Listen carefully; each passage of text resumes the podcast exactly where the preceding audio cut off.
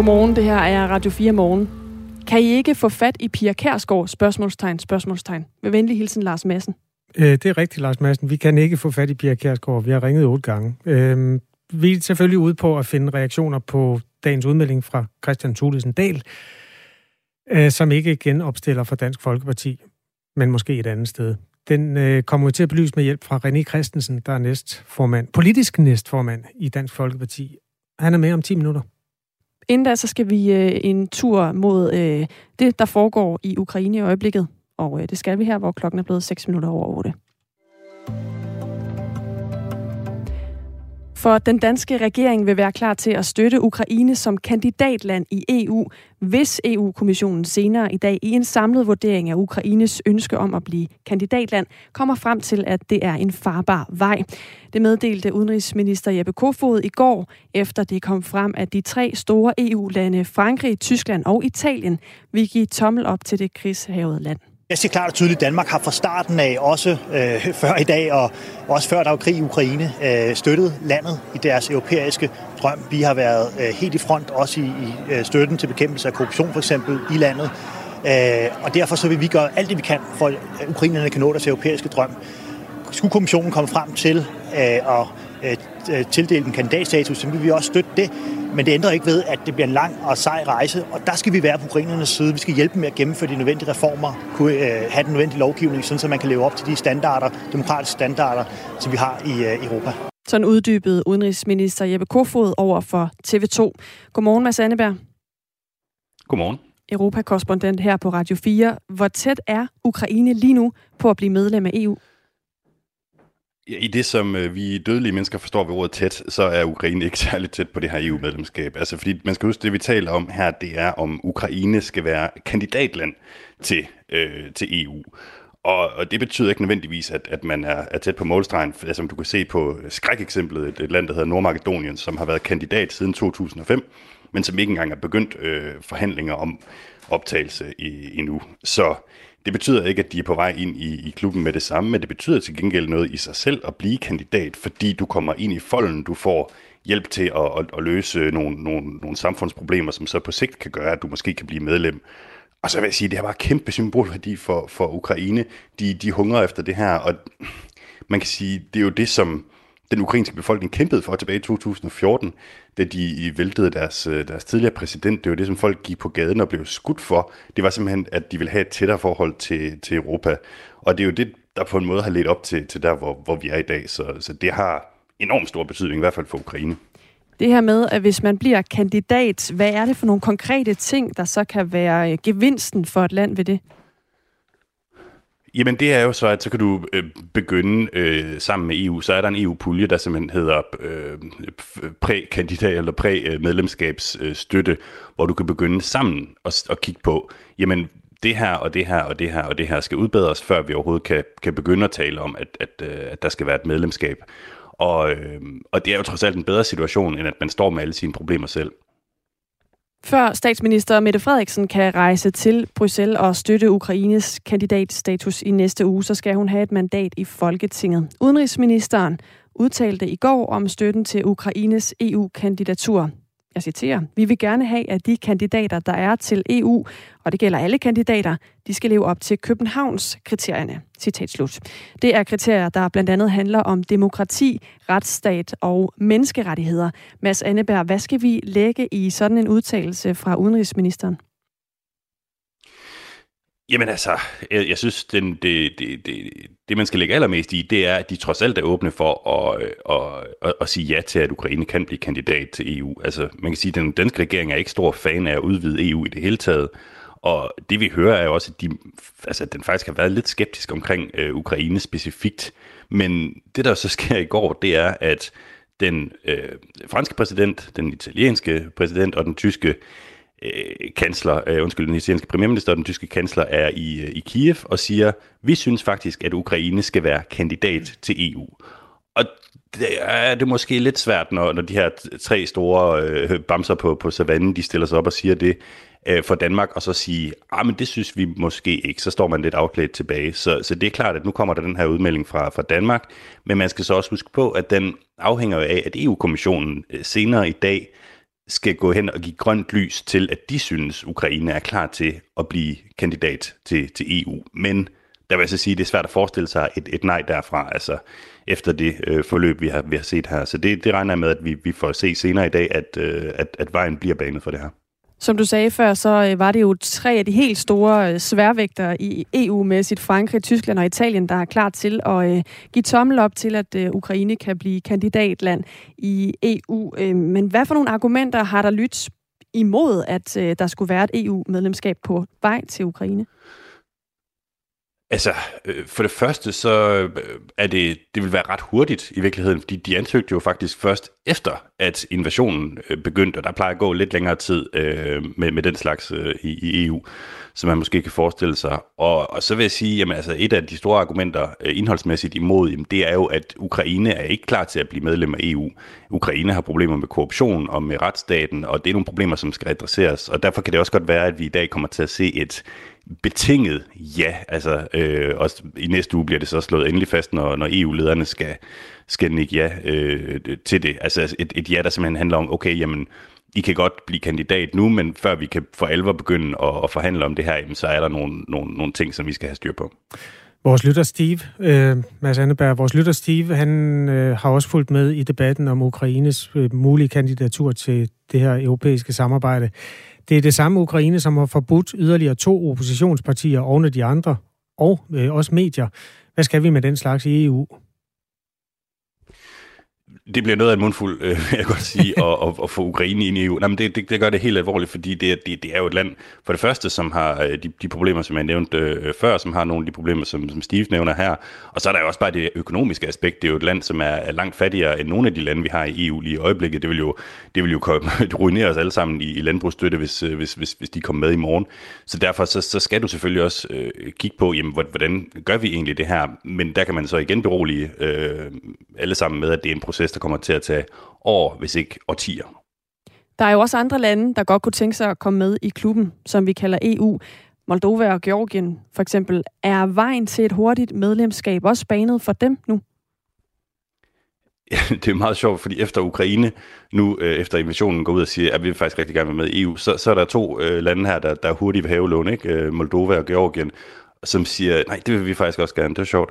Øhm, og det er klart, det er Ukraine, der har åbnet døren på klem, for at det overhovedet øh, kan, kan komme på tale, og det som man regner med, det er, at det kan godt være, at Moldova slipper med ind af den her sådan, øh, dør, der står på klem i dag. Moldova, altså det her land, der ligger øh, ja, faktisk grænser op til, til Ukraine og, øh, og Rumænien. Øhm, men at øh, Georgien, som ligger øh, er lidt længere væk, øh, det kan godt være, at de ikke kommer med i den her omgang. Men det er klart igen, at, at det, er, øh, det, det er de tidlige stadier, vi, vi, vi øh, taler om, uanset om det er Ukraine, Moldova eller Georgien.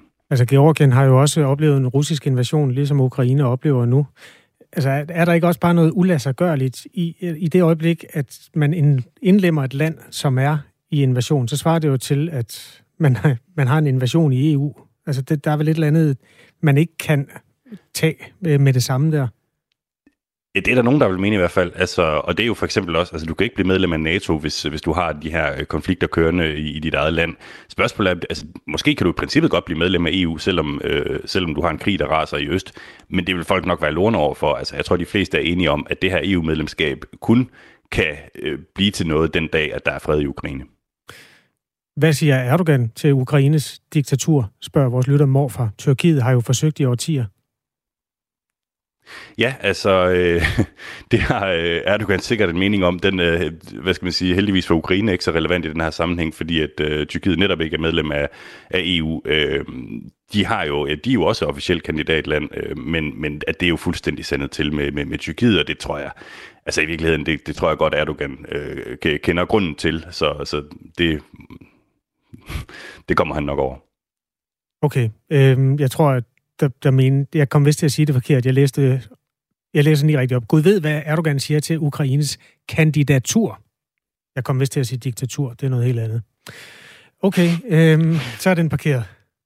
Det er han i hvert fald her fra øh, Mads Anneberg, Europakorrespondent her på Radio 4, som altså udlagde teksten i den seneste udvikling i den her øh, snak om, hvorvidt Ukraine skal være det, der hedder et kandidatland i EU. Kvart over otte er klokken. Hvis man vil stemme på Dansk Folkeparti ved næste folketingsvalg, som kommer om senest et år, så kan man ikke stemme på Christian Thulesen Dahl. Overfor Radio 4 har Christian Thulesen Dahl øh, fortalt, at han ikke stiller op for DF ved næste valg. Troen på, at Folketingsgruppen kan få det til at fungere, er der ikke længere, siger han. Øh, altså den tidligere DF-formand og medstifter Christian Thulesen Dahl forlader partiet om senest et år. Politisk næstformand i Dansk Folkeparti er René Christensen, som er med os nu. Godmorgen. Godmorgen. Hvad tænkte du, da du hørte Christian Thulesen Dahls udmelding? Ja, men jeg ved ikke sådan lige, hvad jeg tænkte, men altså, øh, jeg havde det jo sådan, at øh, på et eller andet tidspunkt, så skulle der jo træffes et eller andet valg. Altså, det er vel ikke nogen hemmelighed, at øh, vi har været lidt udfordret de, de sidste måneder øh, i forhold til det samarbejde, som, som der har været. Og der var det jo vigtigt at øh, også gøre regnbrættet op og finde ud af, om man er med eller ikke med, eller hvordan det skulle komme til at foregå.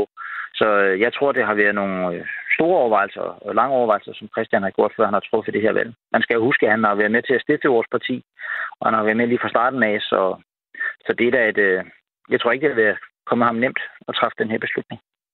Nu siger du, at du ikke ved, hvad du tænkte. Men hvis du tænker godt efter, kan du så komme i tanke om, hvad du, om du tænkte yes, eller du tænkte, åh oh, nej? Jeg tænkte ingen af delene, øh, men, det man kan sige, at, at der kommer ud af det i hvert fald, og det var måske sådan lidt det, jeg tænkte, at det er meget rart at få en afklaring. Altså, på hvad skal der så ske, hvad er det, vi skal kæmpe for, eller hvad er det, vi skal kæmpe med. Øh, og der er det jo vigtigt, at øh, når Christian siger, at øh, jeg genopstiller ikke ved næste valg, jamen så har han jo truffet det valg. Øh, og så kan vi jo, øh, så kan Christian komme videre, øh, men så kan partiet jo også komme videre, fordi det har jo fyldt alt for meget. Når og udtalelsen om, at man gerne vil have et ordførerskab som skatteordfører, kan blive til en stor konflikt, altså så, så har man jo nogle udfordringer, når, når det bliver til, til konfliktsager i pressen. Til os på Radio 4 forklarer Christian Thulesen Dahl, at det er den interne uro i partiet, øh, som gør, at han nu vælger at tage kontrol over sin egen situation. Der har været så meget igennem de seneste år, øh, og jeg har haft det håb, at øh, det ville slutte øh, nu, efter jeg i januar gik af som, som formand. Men, øh, men det slutter ikke. Altså, det er blevet ved. Øh, og jeg har også øh, været forholdsvis åben øh, de seneste uger om, at jeg godt har kunne mærke, at der er nogen, der måske også øh, foretrækker, jer, forlader øh, skuden. Øh, og så synes jeg, at det her det er en måde, jeg kan takle det på, hvor jeg sådan på en ordentlig vis øh, vælger at og kan man sige, trække mig det skridt tilbage, at jeg ikke genopstiller ved næste folketingsvalg i håb om, at det så kan få øh, folk til at lægge sværene. Christian Tulsendal føler, at nogen i Dansk Folkeparti har ønsket, at han forlod partiet. Tager han fejl? Det er i hvert fald ikke noget, jeg har, har hørt, eller jeg har følt, der er nogen, der har. Altså, det, øh, det er ikke min oplevelse, at der er nogen, der har, har gået med det, øh, med det ønske. Også fordi, altså, man skal jo ikke tage fejl, af, Christian er jo en super dygtig politiker, øh, og har jo bidraget med, med rigtig meget godt i, øh, i Dansk Folkeparti. Og så har der selvfølgelig været efter, særligt efter kommunevalget, altså der valgte Christian jo at udfordre døren ind til vores, hvad hedder det, gruppeværelse og meddele pressen, at han stoppede som formand. Og det gav selvfølgelig sådan en, øh, et ordentligt skvulpe hele vores parti. Øh, og der har vi jo arbejdet noget med det. Hvis der ikke er en eneste, der ønsker ham ud af partiet, så må, der, altså, så må det da være forfærdeligt, at han melder sig ud nu. Eller at han øh, varsler, at han melder sig ud om senest et år. Jamen, det er jo det, man kan, når man hvad hedder det, folketingsmedlem, så har man jo sit mandat. Altså, man kan jo melde, man ikke genopstiller. Det må man jo sådan set gerne. Øh, man kan jo også melde sig helt ud. Man kan blive løsgænger. Man kan tage sit mandat med sig over et andet parti. Man har jo nogle muligheder. Ja, det ved jeg godt, altså, men jeg spørger lige igen. Altså, er, er, det, er, det, er det så ikke forfærdeligt, når der nu ikke er nogen, der ønsker ham ud af partiet? Er det så ikke rigtig, en rigtig dårlig nyhed, at han fortæller, at han ikke vil genopstille? Jamen altså, Christian har rigtig mange ressourcer, som vi godt kunne bruge, men vi må også bare sige, det er jo ikke det, der har været talt om. Det er jo rigtigt, som Christian siger, det, der har fyldt har jo ikke været hans ordførerskab som forsvarsordfører. Altså, øh, der er krig i Ukraine. Det er øh, et øh, ordførerskab, som fylder rigtig meget i forhold til alt det, som sker i verden lige nu. Men det er jo ikke det, journalisterne har spurgt om. Når de har talt med Christian, eller talt med andre, så har de talt om, øh, hvordan er det indre liv i Dansk Folkeparti. Så, så det er da udfordrende, at det er det, det har fyldt. Så på den måde kan man jo sige, når man ikke har kunne komme ud og ramme med det politiske, jamen så er det måske sådan, det skal, skal ende, og det er jo Christian, der har truffet den beslutning. Og den, øh, den har jeg fuld respekt for. Fordi det er jo også rigtigt, som Christian siger, det er jo ikke noget, der startede i går. Det har jo været der længe. Med i Radio 4 lige nu, 20 minutter over 8, er altså politisk næstformand i Dansk Folkeparti, René Christensen. Dansk Folkeparti blev stiftet i 1995 af Pia Kærsgaard, Poul Nødgaard, Ole Donner og Christian Thulesen Dahl. Ved Folketingsvalget den 18. juni 2015, altså for to valg siden, der, opstod, der opnåede Christian Thulesen Dahl som partiets formand 57.371 personlige stemmer, og han blev valgets største stemmesluger. Det blev dog halveret, mere end halveret, ligesom DF's øh, mandattal i øvrigt blev det ved det seneste folketingsvalg. Du står så med et parti, der skal videre. Hvordan efterlader denne her udmelding, Christian Thulesen Dahl kommer med i dag, Dansk Folkeparti, synes du, René Christensen? Jamen, den forlader, øh, den, er, den stiller os et sted, hvor der også er sket afklaring. Altså, Christian selvfølgelig for den position, han har haft, og den historie, han har haft i vores parti, og alt det gode, han har gjort for vores parti, for det vil jeg altså gerne sige, han har gjort rigtig meget godt for, for Dansk Folkeparti. Det har jo, øh, det gør jo, at vi nu kan altså, tale om noget andet. Altså, det er simpelthen bare fyldt for meget, og det er jo ikke i 14 dage, det er fyldt, det er jo i månedsvis, at det er, det er fyldt. Øh, og lige meget hvad hvem har sagt, øh, så, så er det blevet til, til sager. Så på den måde, så øh, er det jo... Jeg vil gerne have været det foruden, men når det nu er, som det er, så giver det jo også muligheden for at, at, øh, at komme videre. I medierne... For begge parter. Ja, okay. Ja, men han, han vil også gerne videre, men det kan vi måske vende os ja. Øh, mod om lidt, René Christensen.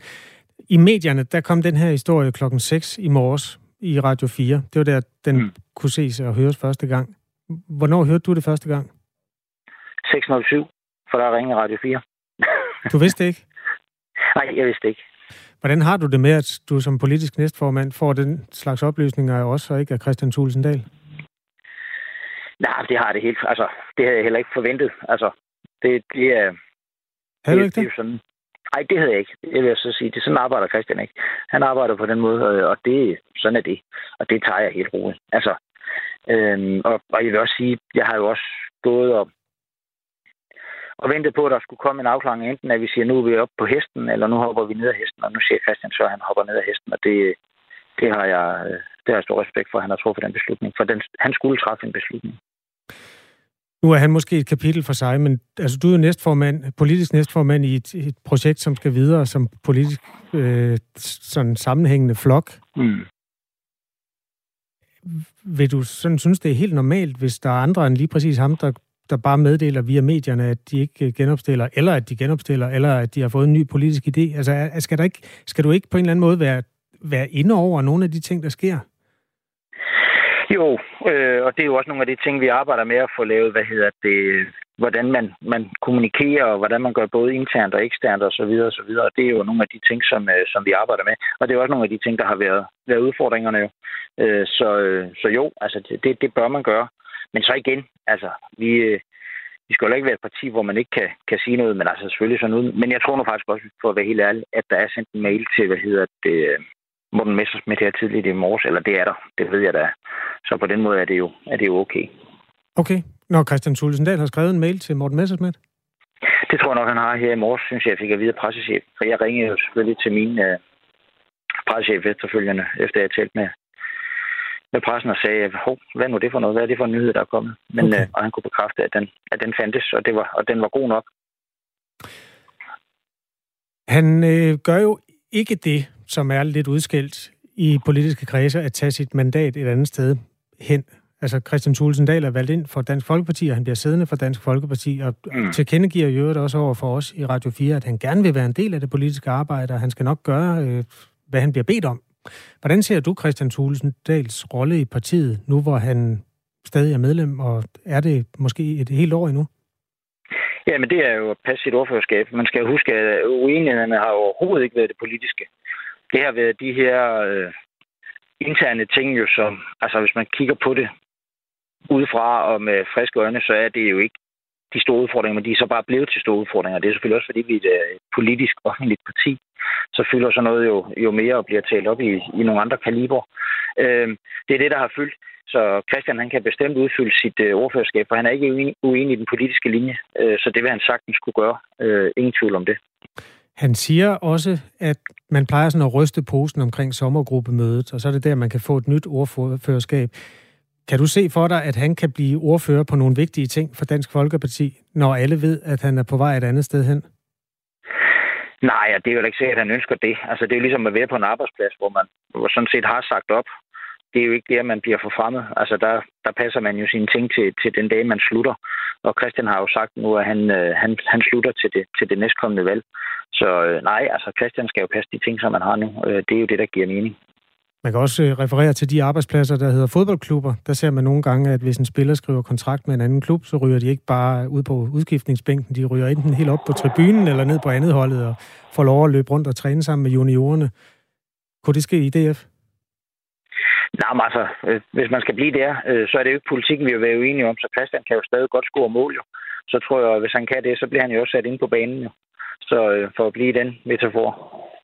Inger Støjberg er sådan det varmeste bud på, hvem der starter det næste parti i dansk politik. Hvis nu hun starter et nyt parti, og Christian Thulesen Dahl tilkendegiver, at han kunne se sig selv der fremover, kan han så stadig være med i Dansk Folkeparti? Nej, man kan selvfølgelig ikke være medlem af to partier på en gang. Man kan kun være medlem af et parti. Sådan men, er det jo. Men hvis nu han siger, at måske kunne jeg finde på at melde mig ind der om et år? Jamen, det har han jo heller ikke øh, sagt. Altså, Nej, det men, man, men, man kan ikke, men man kan ikke melde sig ind i et andet parti. Det kan man ikke. Man kan ikke være medlem to steder. Det kan vores medlemmer faktisk heller ikke. Hvad skal du lave i dag, René Christensen, som politisk næstformand i DF? Du skal jo også, øh, jeg er sikker på, at dine medlemmer også har nogle spørgsmål til det her. Jamen altså lige nu, der holder jeg jo stille ud på en landvej og taler med dig, og jeg skal nå en færge. Jeg er på vej til Folkehuset, så jeg er travlt jo. Ja. Så, øh, så jeg skal det over, så håber jeg, jeg skal tale en masse politik. Jeg har jo en masse møder, som jeg skal deltage i. Og så skal vi selvfølgelig også øh, tale med folk om det, der sker. Altså det her er jo det er jo ikke en lille sag, at en stifter øh, vælger at sige, at man ikke genopstiller. Og der synes jeg, at man skal tage telefonen og så være, være ordentlig og tale om det, øh, både med jer og med, også med vores medlemmer. Det var godt, du vil være med her. Øh, kør forsigtigt og fang din færge. Det gør jeg. Tak fordi du var med. René Christensen, hej. hej igen. Politisk næstformand i Dansk Folkeparti. Vi har selvfølgelig også rækket ud til formand Morten Messerschmidt. Og øh, vi har ringet otte gange på Pia Kærsgaard, medstifter af partiet, øh, hendes telefon. De har altså ikke svaret på vores henvendelser endnu, men vi skal nok prøve. Kim skriver ind på sms'en, et ikonisk billede fra DF's start var Pia Kærsgaard flankeret af løjtnanterne Thulesen Dahl og Peter Skårup. Det billede ser vi snart igen, men så er Pia K. udskiftet med Inger Støjberg, og de to løjtnanter er blevet lidt ældre. Jeg har lige fundet det billede, som jeg tror, Kim taler om. I hvert fald et af dem, der jo har været sådan en del af Dansk Folkepartis kampagne gennem tiden. Mm. Det her det er sådan et øh, med en hvid baggrund, og så er de øh, altså Thulesen Dahl, Skårup og Kærsgaard klædt sådan i, i jakkesæt, sort og så hvide skjorte. Øhm, og så går de sådan frem imod billedet, og så står der frisk pust over landet.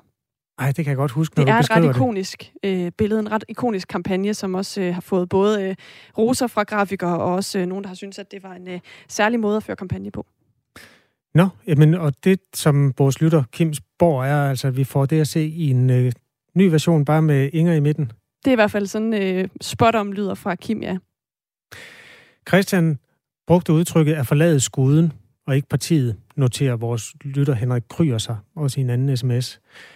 Han fortsætter, mente Christian Thulesen Dahlmund, den synkende skude. God weekend fra Henrik Kryer. Er det, det er vist, hvad vi har lige at sige om den sag, eller hvad Radio 4 morgens politiske korps af selvbestaltede øh, politiske analytikere har lyst til at øh, komme med. Det er ikke nogen beskyttet titel, så du må hjertens gerne bidrage. SMS'er ind til os skal sendes til nummer 1424.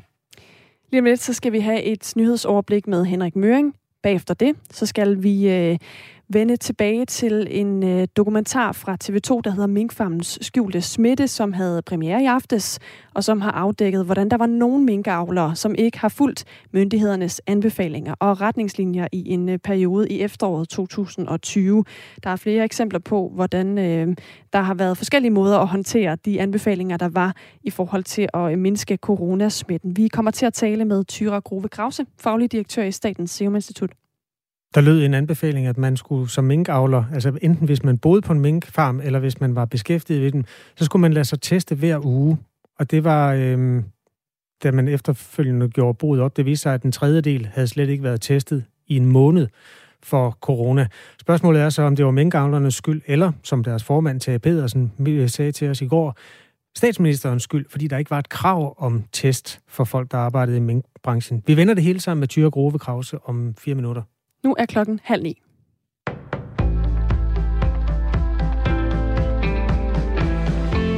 Det kan meget vel være, at Christian Thulesen Dahl melder sig under Inger Støjbergs faner inden længe. Det vurderer Radio 4's politiske redaktør Thomas Larsen, efter at den tidligere DF-formand i dag har fortalt radioen, at han ikke genopstiller for Dansk Folkeparti. Der er meget stor sikkerhed for, at i løbet af ganske, ganske kort tid, der vil Inger Støjberg altså lancere øh, sit nye politiske projekt, øh, sit nye politiske øh, parti. Og jeg tror, det er et overordentligt godt gæt, at Christian Tusinddal, han vil kunne føle sig hjemme der, og vil have lyst til at, at, at fortsætte i politik under Inger Støjbergs ledelse, under hendes vinger. Så og hvis, hvis jeg har ret i den vurdering, så må man sige, så er der altså lagt op til, til, til flere jordskæld i, øh, i dansk politik her i den kommende tid.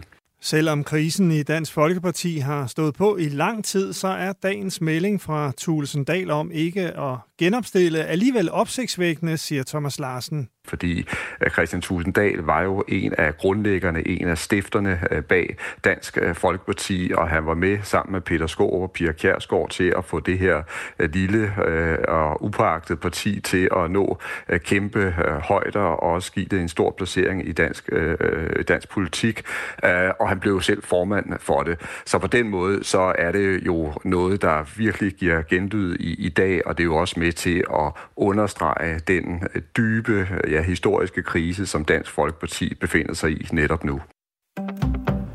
Gymnasieeleverne ser positivt på et forslag fra regeringen om at sætte en grænse for, hvor høje karaktersnit der kan kræves for at komme ind på videregående uddannelser.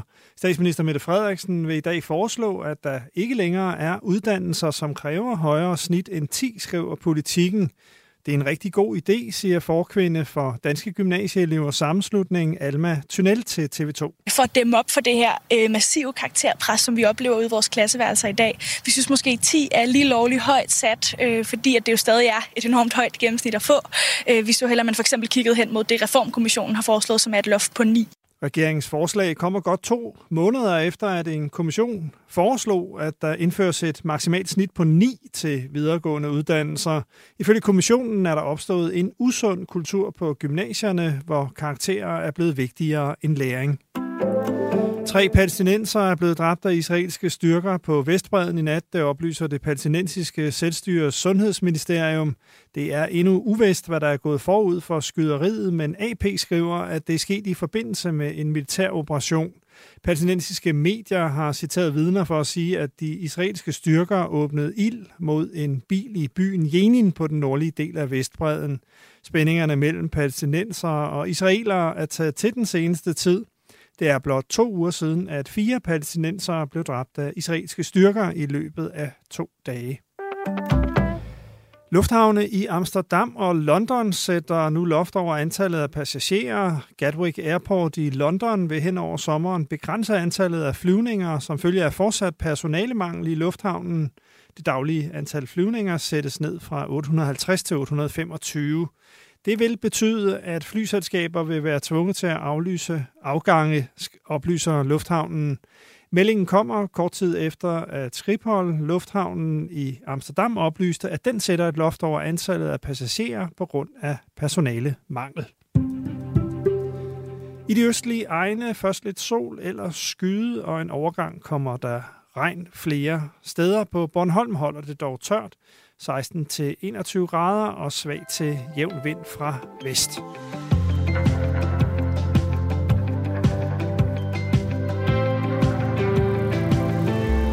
.34 er klokken blevet denne fredag morgen. Det er Radio 4 morgen, du har tændt op for. Lad os lige tage en mental rejse tilbage til øh, sensommeren 2020. Det var dengang coronaen løb fra den ene minkfarm til den anden herhjemme, og der var jo et frygt for, at mutationer i mink kunne få betydning for hele verdens vaccineproduktion. En ny dokumentar fra TV2, Minkfarmens skjulte smitte, der havde premiere i aftes, afdækker, hvordan nogle minkavlere ikke fulgte myndighedernes anbefalinger og retningslinjer i den periode. Ifølge TV2 øh, var der mange, der ikke lod sig teste for corona, og myndighederne opfordrede øh, til at holde styr på smitten i august 2020. Der kommer lige et klip fra dokumentaren her. Bliver du selv øh, testet for corona? Nej. Nej. Hvorfor ikke? Det var der ingen grund til. Hvis jeg var syg, så vidste jeg nok, hvorfor jeg var syg, at have tid til at være syg, så sådan var det. Hvad mener du med, at du ikke havde tid til at være syg? Vi skulle jo have reddet det, vi skulle have reddet.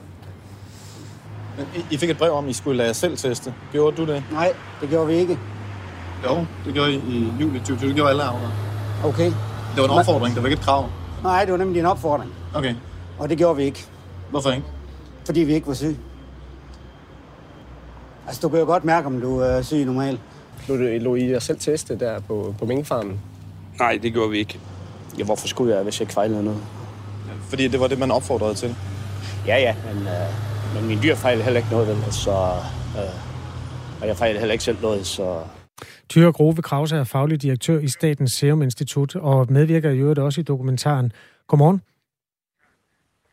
Godmorgen. Hvad var din første tanke, da du hørte, øh, at flere avlere ikke havde lavet sig teste og havde det her syn, som der fremgik af klippet, på hvad corona gik ud på? Det blev jeg ret øh, rystet over, fordi at øh, vi jo kæmpede øh, både sundheds- og fødevaremyndighederne sammen for at prøve at bremse den her smitte. Øh, og der var en af delene i den strategi, det var jo, at vi havde en meget øh, stærk overvågning af smitten blandt både mink og minkarbejdere. Og man kan sige, den var afhængig af, at øh, minkarbejderne lod sig teste. Så hvis det er, at de ikke har lod sig teste, så er der jo smitte, der er gået under radaren. Og det gør, at øh, den strategi, vi havde for at prøve at bremse smitten, øh, ikke øh, har særlig gode betingelser.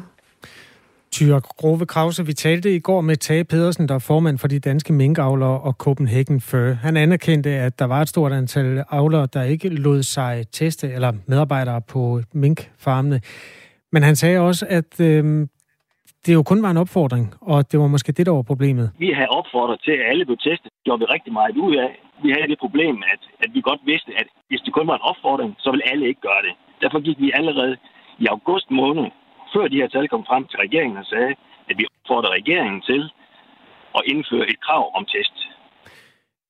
Hvis der havde været et krav om test, ville alle have gjort det, siger minkavlernes formand. Var det ikke øh, set i bagklogskabens lys en fejl, at der ikke var et krav om det? Man kan sige, nu er der jo meget, altså det, det, det kræver jo, at der er hjemmel øh, til det, og øh, det, det er ligesom ikke mit område at svare på det, men, men man kan sige, meget, meget af den epidemihåndtering, vi har lavet, har jo været baseret på frivillighed. Øh, det, at vi skulle udvise samfundssind. Øh, så der har jo heller ikke i Danmark været øh, for eksempel krav om isolation, at man kunne blive spærret inde, hvis det var, at man ikke øh, lod sig isolere, når man var syg og sådan noget. Så, så, så derfor havde vi jo en formodning om, at minkavlerne øh, også havde en interesse i at bremse den her smitte, der gik fra minkfarm til, til minkfarm, og derfor ville medvirke i den her øh, overvågning.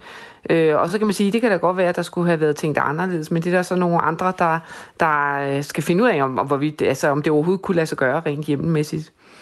TV2-dokumentaren har altså undersøgt, hvordan nogle minkavlere agerede i løbet af sensommeren og efteråret 2020. Det var under halvdelen af de mennesker, der boede eller arbejdede på en minkfarm, som øh, lod sig teste i løbet af august måned 2020. Øh, og det var altså til trods for, at myndighederne opfordrede dem til ugentlige test i den måned. I går påpegede Tage Pedersen, at børnene så skulle tages ud af ligningen, og derfor nåede han frem til en anden fordeling. Men i hvert fald mindst en tredjedel blev slet ikke testet i løbet af august, selvom der var en opfordring til, at man skulle øh, lade sig teste en gang om ugen. TV2 har også talt med flere avlere, der stoppede med at sende prøvesvar fra deres mink ind til myndighederne, selvom de skulle gøre det.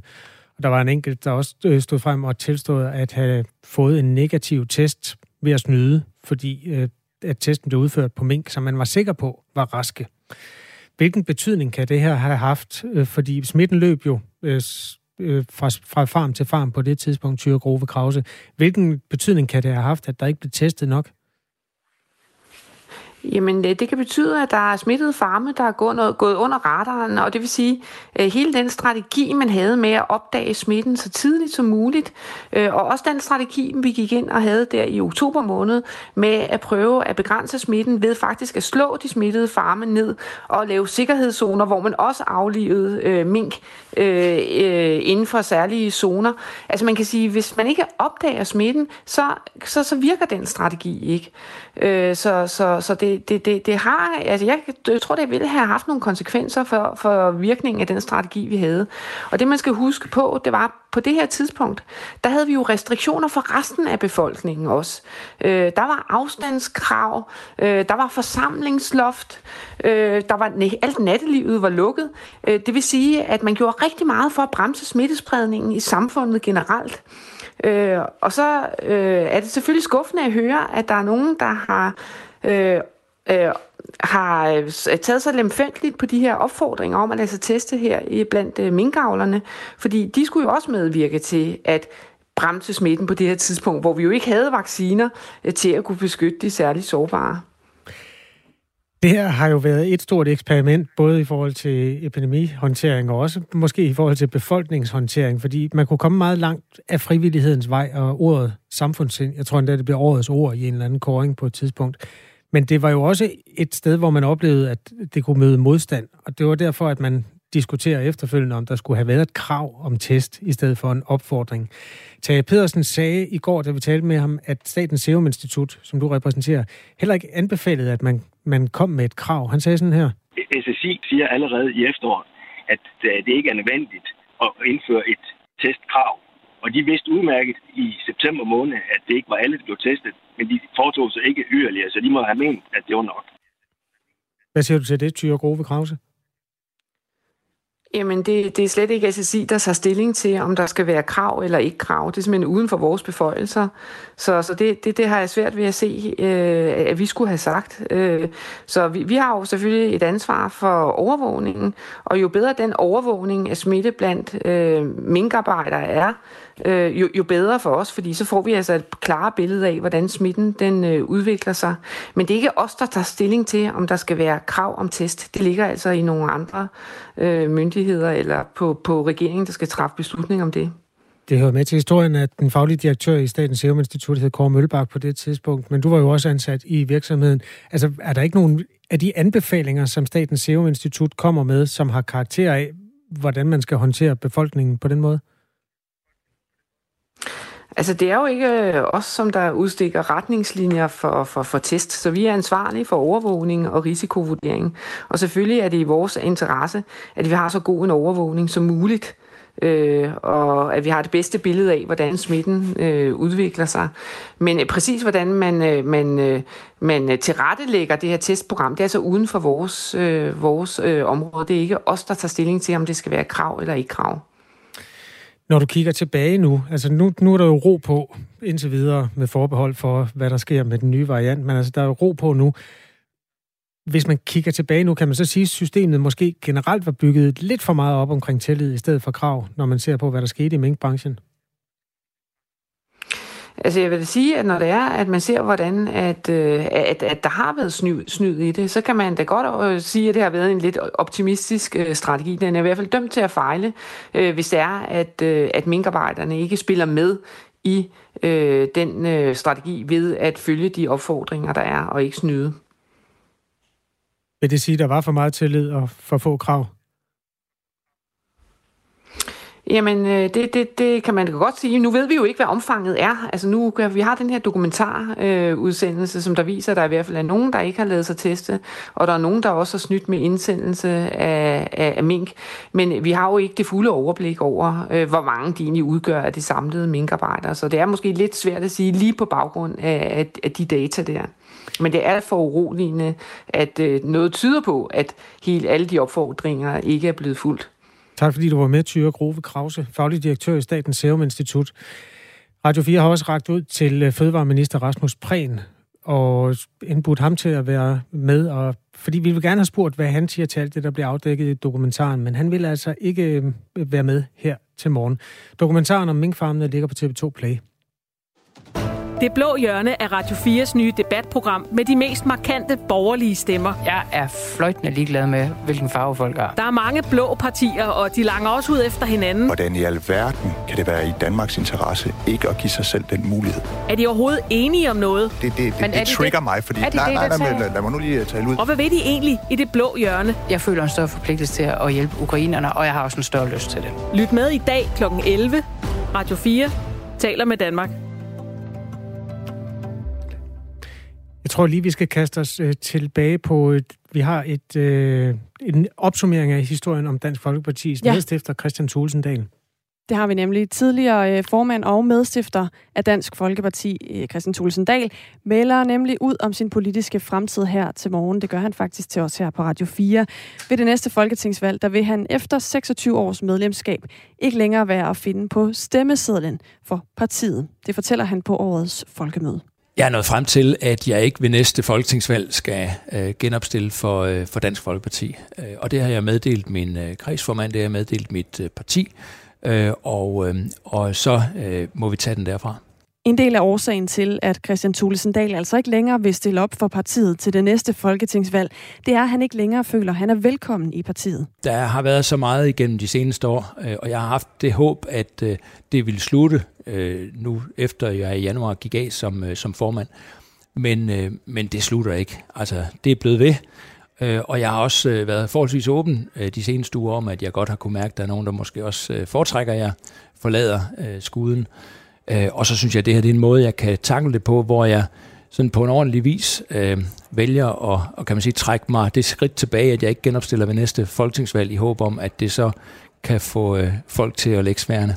Men Christian Thulesen Dahl har ikke tænkt sig at melde sig ud af Dansk Folkeparti her og nu, fortæller han. Man skal forstå, at det her med at have været med til at øh, stifte et parti for mange år siden efterhånden, og så også have været formand for det igennem 10 år, øh, det gør jo, at der er rigtig meget i partiet, og rigtig mange personer i partiet, som jeg holder af, og som jeg har haft øh, meget tæt samarbejde med igennem rigtig lang tid.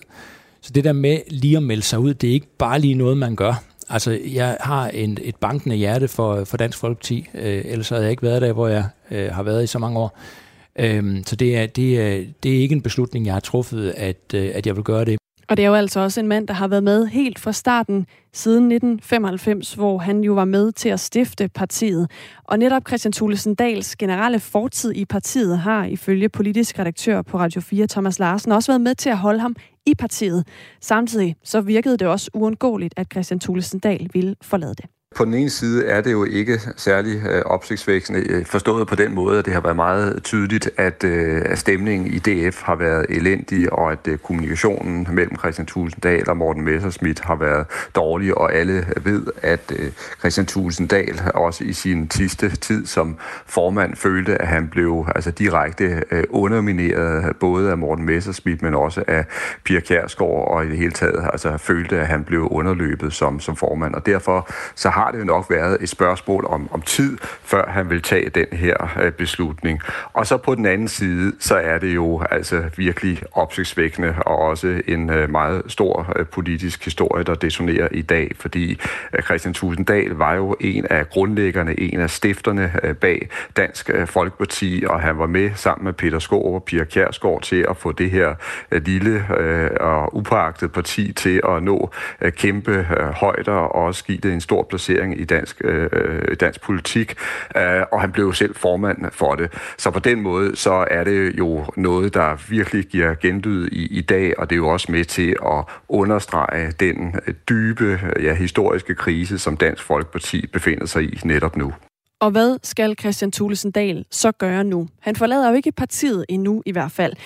Men det store spørgsmål er, ifølge Thomas Larsen, hvad Inger Støjberg har tænkt sig at gøre. Og rygterne om Inger Støjbergs mulige parti, det kommenterede Christian Thulesen Dahl også selv på. Det lyder sådan her. Nu skal Inger Støjberg i givet fald jo først stifte og danne et nyt parti, øh, og så er det klart, så vil det jo være noget, det er også tidligere sagt, at mange DF'er vil selvfølgelig komme til at tage stilling til, om de synes, det er, er interessant øh, i forhold til deres nuværende øh, medlemskab af Dansk Folkeparti. Men, men det er ikke noget, jeg har gjort mig øh, en stilling op i forhold til. Altså jeg er i DF, og min agt er at blive i DF indtil næste folketingsvalg, og så ikke genopstille for partiet øh, ved det folketingsvalg. Øh, og så er det klart, hvis der, hvis der kommer et parti, så må øh, folk jo selvfølgelig tage stilling til det. Men altså, jeg har gjort op, hvad, hvad min agt i hvert fald, hvad min ambition er. Ifølge politisk redaktør her på kanalen, Thomas Larsen, så er der gode chancer for, at lige netop Inger Støjberg og Christian Thulesen Dahl slår pjalterne sammen og starter et nyt parti. Umiddelbart, når man ser på dansk øh, politik, så må man sige, at pladsen den er fyldt godt op, og når vi ser på den borgerlige øh, blok også, så må man sige, at øh, sjældent har der været flere partier, øh, der, der vil kæmpe om at komme ind i Folketinget ved næste øh, valg, så der er godt overfyldt på spillebanen. Alligevel vil jeg sige, at øh, jeg tror rent faktisk, at et nyt parti med Inger Støjberg og Christian Tulsendal står med et ret solidt øh, afgør, øh, afsæt for at komme i Folketinget, og også for at komme ud til mange vælgere. Det er helt rigtigt, som du siger, at udlændingepolitikken selvfølgelig vil være være øh, central, men jeg tror faktisk også, at der vil være nogle andre temaer, der vil fylde mindst lige så meget, og det bliver forholdet mellem land og by, øh, det bliver forholdet mellem øh, København og også i høj grad Jylland, og der er noget af det, man skal lægge mærke til nu, det er, at Mette Frederiksen, som jo tidligere var meget, meget optaget af, altså både at, at, at få vælgere tilbage til Socialdemokratiet med en stram udlændingepolitik, og også ved at vise, at hun ønskede, at der skulle være udvikling i, i hele landet, i virkeligheden er begyndt at søge andre steder hen. Og der er der altså flere jagttager, og jeg hører til blandt disse jagttager, øh, som mener, at det her det kommer til at skabe et øh, ret stort hul for et øh, nyt parti. Men det tror jeg, vi bliver klogere på i løbet af kort tid, fordi som sagt, jeg tror kun, det er et spørgsmål om ret kort tid, før Inger Støjberg hun træffer den endelige beslutning. Det er René Christensen, der er politisk næstformand for Dansk Folkeparti, og han vil ikke direkte svare på, om Christian Thulesen Dals beslutning, det vækker glæde eller sorg hos ham her til morgen. Men han vil godt gå med til at sige, at øh, han mener, det er godt, der nu er taget en beslutning. Jeg havde det jo sådan, at på et eller andet tidspunkt, så skulle der jo træffes et eller andet valg. Altså, det er vel ikke nogen hemmelighed, at øh, vi har været lidt udfordret de, de sidste måneder øh, i forhold til det samarbejde, som, som der har været. Og der var det jo vigtigt at øh, også gøre regnbrættet op og finde ud af, om man er med eller ikke med, eller hvordan det skulle komme til at foregå. Så øh, jeg tror, det har været nogle øh, store overvejelser og lange overvejelser, som Christian har gjort, før han har truffet det her valg. Man skal jo huske, at han har været med til at stifte vores parti, og han har været med lige fra starten af, så, så det er da et... Øh, jeg tror ikke, det vil komme ham nemt at træffe den her beslutning. Øh, men, men det, man kan sige, at, at der kommer ud af det i hvert fald, og det var måske sådan lidt det, jeg tænkte, at det er meget rart at få en afklaring på, hvad skal der så ske, hvad er det, vi skal kæmpe for, eller hvad er det, vi skal kæmpe med. Og der er det jo vigtigt, at øh, når Christian siger, at øh, jeg genopstiller ikke ved næste valg, jamen så har han jo truffet det valg. Og så kan vi jo, øh, så kan Christian komme videre, øh, men så kan partiet jo også komme videre, fordi det har jo fyldt alt for meget. Når når udtalelsen om, at man gerne vil have et ordførerskab som skatteordfører, kan blive til en stor konflikt, altså så, så har man jo nogle udfordringer, når, når det bliver til, til konfliktsager i pressen. Det sagde René Christensen, politisk næstformand, som øh, altså øh, ville være med her til morgen og kommentere på den her øh, udmelding fra Christian Thulesen Dahl. Det var der også nogen, som øh, ikke havde mulighed for, eller i hvert fald har vi ikke fået hul igen. Vi har været i kontakt med Dansk Folkepartis pressetjeneste. Vi vil rigtig gerne have haft et interview med Dansk Folkepartis formand Morten Messerschmidt. Vi har også ringet og skrevet direkte til Morten Messerschmidt uden held. Så har vi også øh, prøvet at få et interview med Pia Kærsgaard, med Peter Skårup, med Søren Espersen og med Jens Henrik Thulesen Dahl. Det har også heller ikke været med, øh, med held i øh, den forbindelse. Formanden for Dansk Folkepartis lokalkreds i Vejle, det er den, hvor Christian Thulesen Dahl har været stillet op. Flemming Hansen hedder han, formanden der. Har vi også forsøgt. Han har afvist at stille op til interview. Og for nu at være helt ærlig, så er det danske journalistkorps jo også øh, nogle gange øh, sådan lidt en, en stor masse, der løber i samme retning, og lurer mig om ikke, øh, der er mange, der rækker mikrofonerne i retning af politikerne i øjeblikket. Sagen er jo den, at de kan ikke komme væk. Mange af dem er jo simpelthen uh, interneret på Bornholm i, i øjeblikket, sammen med det, det samlede pressekorps. Så der er mange Til folkemødet. Ja, ja. Nå ja, undskyld. Ja, selvfølgelig. Men øh, ikke desto mindre, så er der jo et fast indslag i Radio 4 sendeplan 11.05 her om fredagen, der hedder Det Blå Hjørne, og de to værter, eller verden det er Kasper Dahl, politisk redaktør på Avisen Danmark, og så de to faste panelister, det er Alex Vandopslag fra Liberal Alliance, og Inger Støjberg fra Inger.dk. Og på en eller anden måde en, også en slags hovedperson i fortællingen om Christian Thulesen Dahl. I hvert fald, hvis man skal tro på den øh, høje, rungende lyd, der kommer fra vandrørene i øjeblikket. Det blå hjørne, det er kl. 11.05, og det er vores øh, politiske redaktør, Pernille Rudbæk, der er vært på det. Nej, undskyld, det er jo ikke Pernille Rudbæk, det, det er Kasper Dahl Kasper fra Avisen Danmark. Men han skal nok, øh, Pernille Rudbæk, have lavet interviewet med Christian Thulesen Dahl. Det er derfor, jeg kommer til at blande det hele sammen. Anyway, lurer mig om ikke også, der bliver sagt øh, navnet Christian Thulesen Dahl en gang eller to i programmet de 55 minutter, der hedder Det Blå Hjørne, der udspiller sig mellem 11.05 og 12. Vi har øh, lige lidt over fem minutter tilbage af den her øh, fredags udsendelse, og dermed også den sidste øh, Radio 4 morgen udsendelse i denne uge altså. Vi er selvfølgelig tilbage igen på mandag morgen. Vi skal lige nå en, øh, ja, en slags tradition her om fredagen. Vi skal nemlig lige have aflyttet vores Nationen telefonsvar. Du har ringet til Nationen-telefonen. Læg venligst din holdning efter bippet. Ja, det er Palle fra Kalmborg. Åh oh, ja, så er endnu en uge ved at glide ud af røven. Lad os få tørret os og så kigge lidt på papiret for at se, hvad den forgangne uge bestod af. Kristendemokraten Isabella Arndt måtte efter at være blevet pint under Pontius partifælder, korsfæstet død og begravet på offentlighedens Golgata, på tredje dagen genopstået som konservativ folketingskandidat, siddende ved Søren Pape, den almægtiges højre hånd, hvorfra hun skal komme, at dømme kontanthjælpsmodtagere grundskylder fri abort til både levende og døde. Det var ifølge den næste kærlige Arndt et dårligt arbejdsmiljø i kristendemokraterne, og for meget fnider, der fik hende til at forlade den synkende ark midt i Søndfloden. Og ikke fordi, at kristendemokraterne er et lige så dødt projekt som at modernisere folkekirken. Nu har hun så fundet vej til partiet, der står last og bræst med Gud, konge og fæderland, og en formand, som ifølge Isabella Arns yndlingsgodnatlæsning skulle futtes af sammen med resten af de seksuelle afviger i Sodoma og Gomorra. Men hvis man kan blive MF'er med gunstige tillæg, så kan man vel også få udstukket ordre fra en homoseksuel mand fra Viborg. For som tømmeren fra tømmerfirmaet Josef og Søn AS sagde, i min faders hus er der mange boliger. Og nu vi er ved fars hus så skal han ifølge journalister forfatter Rikke Vimos lukke røven og skamme sig, hvis han har nogen indvendinger til relevantet på matriklen. I hvert fald så skulle der ikke meget mere end en t-shirt fra Føtex til at få hende til at pippe på Twitter. Og hvad værre var, så skulle der ikke mere end et eneste fucking tweet til, før Føtex og Saling Group fik koldsved mellem deres behårede mandeballer og fjernede fars hus, fars regler t-shirten fra hylderne i frygt for at ende i en pølsestorm fra det evigt tyndhudet mindretal, der hver morgen står op med det formål at finde sprækker i det hvide heteronormative, privilegieblinde, patriarkalske, racistiske, borgerligt, højorienterede, voldtægtskulturelle og minoritetsundertrykkende Danmark. Jeg mener, det kan jo ikke komme bag på nogen, at Rikke Vimose, som er gift med David Tras, I ved ham med I see sexist, racist, white people walking around like regular people. At hun ser uretfærdighederne overalt i gadebilledet, som jo tydeligvis kun er indrettet efter at skade minoriteter mindst muligt. Men er vi nået til det punkt, hvor en gigantkoncern som Saling Group kryber i fosterstilling ved udsigten til, at meget, meget, meget få mennesker kunne finde på at købe deres glutenfri Fairtrade pasta andre steder. Det er alt talt mere pivet, ynkeligt og pinagtigt end patungen Søren Fagli i kommentarfeltet på sidste uges palle fra Kalumborg. Og hey, Søren Fagli, jeg er så ked af, at du stadig render rundt og savner 24-7 og deres skarpe satire, som alle andre gør. Og det gør vi virkelig.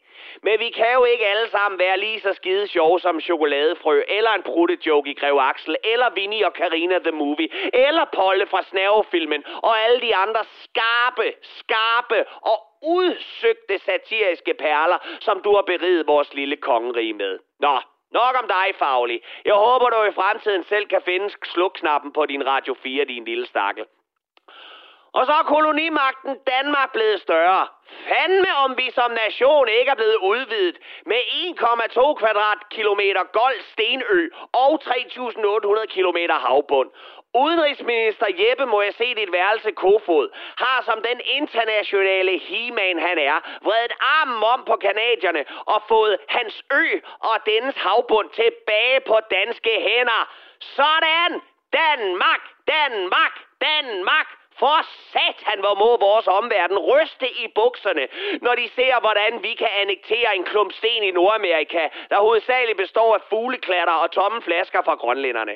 Nu kan vi opstille alle de fedladende mænd og kvinder fra hjemmeværnet langs den kanadiske grænse, så de frankofile amerikanere kan se vores små grønklædte dræbermaskiner dirigere dødstrafik mod deres frie verden, kun afbrudt af små kaffepauser med kringle og en gammel dansk. Og hvis ikke det skulle være trus trussel nok, så udstationerer vi sgu da bare vores stolte øldåsekastende børnelokkere fra Brøndby-supporterne, samt et Mærsk-containerskib fyldt til randen med øreslikkende og numseklappende sømænd, som er klar til at gå i land på Ellesmere Island og voldtage lokalbefolkningen good old viking style. Follow and sailor en mærsk sailor går i land sovet, men aldrig hvad der kan ske. Du kan få en finger og container op i røven. Og det var Palle fra Kallenborg. Og han er åbenbart lige stået op. Han har ikke fattet, at Christian Tulsendal har meldt sig ud af DF. Nej, det, det var lidt et andet fokus, han havde. Ja, det passer meget godt på mit billede af Palle fra Kalundborg. Og i øvrigt er mange af de andre figurer fra Specialklassens univers. De vågner først klokken 9. De så længe. Ja, til gengæld så er de længere op om lørdagen. Du kan høre dem klokken 20 her på Radio 4. De ligger også i Radio 4-appen. Der er ring til Radio 4 om lidt. Øh, der er verden kalder bagefter. Og så er der det blå hjørne. Bare for at tage for med dagens sendeplan på den her radiokanal.